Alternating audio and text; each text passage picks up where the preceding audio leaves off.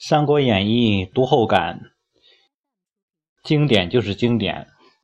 想一想，现在社会上太多的企业，国外的一些企业家们都在去宣扬企业的管理，嗯，像是拿破仑希尔啊，啊等等的很多的名流。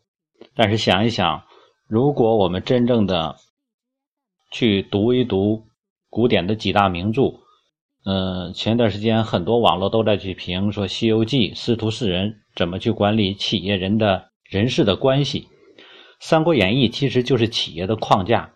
几千年前，我们的前人已经把企业给剖析的非常透彻了，只是我们没有看到这一层而已。想一想，罗贯中写的《三国演义》，简直就是。现代所有企业制度的一个剖析和总结，他是在几千年前、一千多年前上了一堂非常经典的企业模式的课程。魏蜀吴三国，魏国就是典型的制度公司或者叫集团公司，是靠制度来去管理的。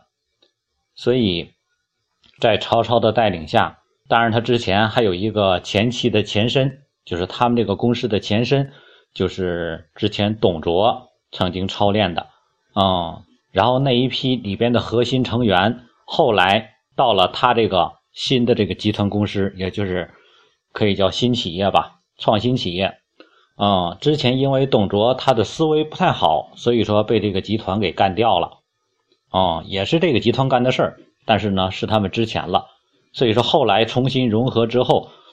成立了他们这个集团公司，他们的核心的理念就是要，呃，辅佐汉室，啊，然后呢，稳定天下局势，所以他们有很大的愿景。所以说，因为他们不是以私利为主的，他跟其他两个蜀和吴是不一样的，所以说他们是集团公司，于是他们亲情相对少一些，因为他没有这些更多亲情的干涉在运营之中。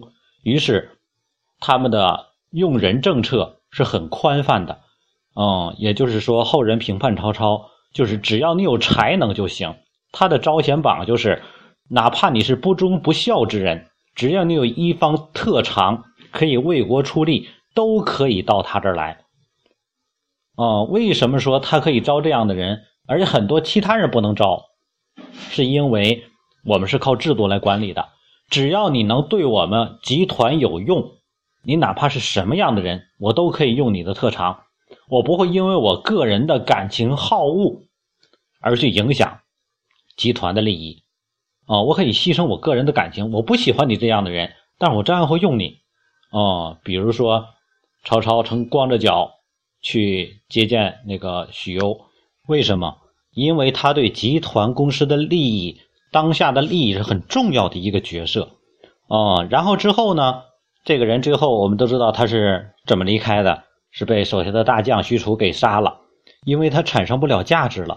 所以说曹操听了之后也只是淡然一笑。如果按照他的想法，很多人的评判说曹操很奸诈，其实是因为他的信念和价值观是不同的。啊，你看你对你老朋友、老同学那么去热情，光着脚去迎他。啊，然后最后别人杀了你，只是淡然处之，就是拉倒了。你手下大将把他杀了，你也一点也不表示关心，也不表示同情，也不表示说抚恤一下。为什么？是因为他所迎接的赤脚迎接的不是同学，而是集团的利益关键点，这是他其中的关键。所以说他的价值在这儿，我就要去用它；价值不在了，就不用了。所以说，我们看魏国。走向也是完全符合集团公司的啊！你成立一个董事会，对吧？核心的成员都有谁啊？这一些核心的成员，然后呢，一直在效忠的是他们的集体的利益，也就是他们的愿景。呃，到后期的时候，为什么司马家族能够上手？哦，包括曹操的上手也是一样的啊，都是董卓召集起来的人，都是以他为核心的。为什么把董卓要干掉呢？那是因为当时他们的愿景就是这样的，虽然这只是前身，啊，然后换了董事长了，或者叫换了 CEO 了，换成曹操了，啊，大家全效忠他。为什么？因为大家还是共同的愿景。于是曹操把这个制度更完善、更强化、更深入人心了。啊，等到后期的时候，为什么会被司马家族去占有？因为嗯，企业的核心就是要维持天下的稳定平衡，对吧？所以说，取而代之，是因为你不符合其位了。之所以今天咱们集团公司要换老总，是因为你已经不能够胜任这个角色了。啊，跟你姓曹没关系，跟你曹操怎么样，这个关关系不太大。我们大家集中在一块儿，是为了共同的这种愿景，是一个集团公司，唯贤能用。所以说，魏国是典型的这种集团公司，蜀国呢，属于典型的合伙人公司。啊，他们是以情义为重。所以说，我们经常说，那刘关张啊，桃园三结义，从头到尾，蜀国从头到尾全都契合着，都是这种以情义为重的，以义气为重的。所以说，你发现他们做什么事情，始终都透露着这些。所以你看，魏国的时候，在曹操的时候，他可以，就是有一次他们去打仗的时候，然后呢，当时赶上麦子成熟，然后曹操下了一个军文军令，说所有人都不允许践踏庄稼，谁践踏了就要处斩首斩刑。结果他的马受惊了，践踏了，啊，然后他。就是问这个施法说应应该斩首，但是我是当当军的领袖，不能斩首怎么办？就先把这个头发削掉，以示这个警戒，就是这意思，代替斩首的意思。之后再重重处罚，也就是说，他是用自己的权威去维护制度，嗯，让所有人都知道君子犯法与民同同罪。所以说，他在塑造的一种就是制度为上。以制度来去管理，而这种情况在蜀国一定不会出现，所以你会发现赵云拼死要救出阿斗来。所以说，关羽他要过五关斩六将，也要回到刘备的身边，包括张飞也是一样的。所以说，他们从头到尾都是义气情深，以这个为主线的啊，包括他们整个的这个。所有的核心的成员，他们国家的稳定，全都是靠这个义气这种感觉，大家全都是非常仗义，来去靠这个维持，所以他们的制度经常的去被打破，啊，所以他成是在义气，败也是在义气。火烧连营，就是因为关羽，对吧？被东吴杀害了，于是刘备他要倾全国之兵，然后去为他报仇，为的是什么？当时诸葛亮。五次三番的去劝诫他，你不能这么做。为什么他要这么做？因为他的企业文化就是这个，因为他骨髓里的核心就是这个，就是义气。他没有办法违背自己的意志和价值观。所以说，最终来说，倾全国之兵去做，他这属于在当时来说，应该在他们国家来说，应该是属于违反天道的，因为他不不具备这些条件，也不具备这个能力，哦，他也不应该这么去做。当时诸葛亮已经说的很明白，但是没有办法改变不了他的这种基因，集团的基因，最终来说可以说把刘备的，对吧？半生的积蓄全都给挥霍掉了。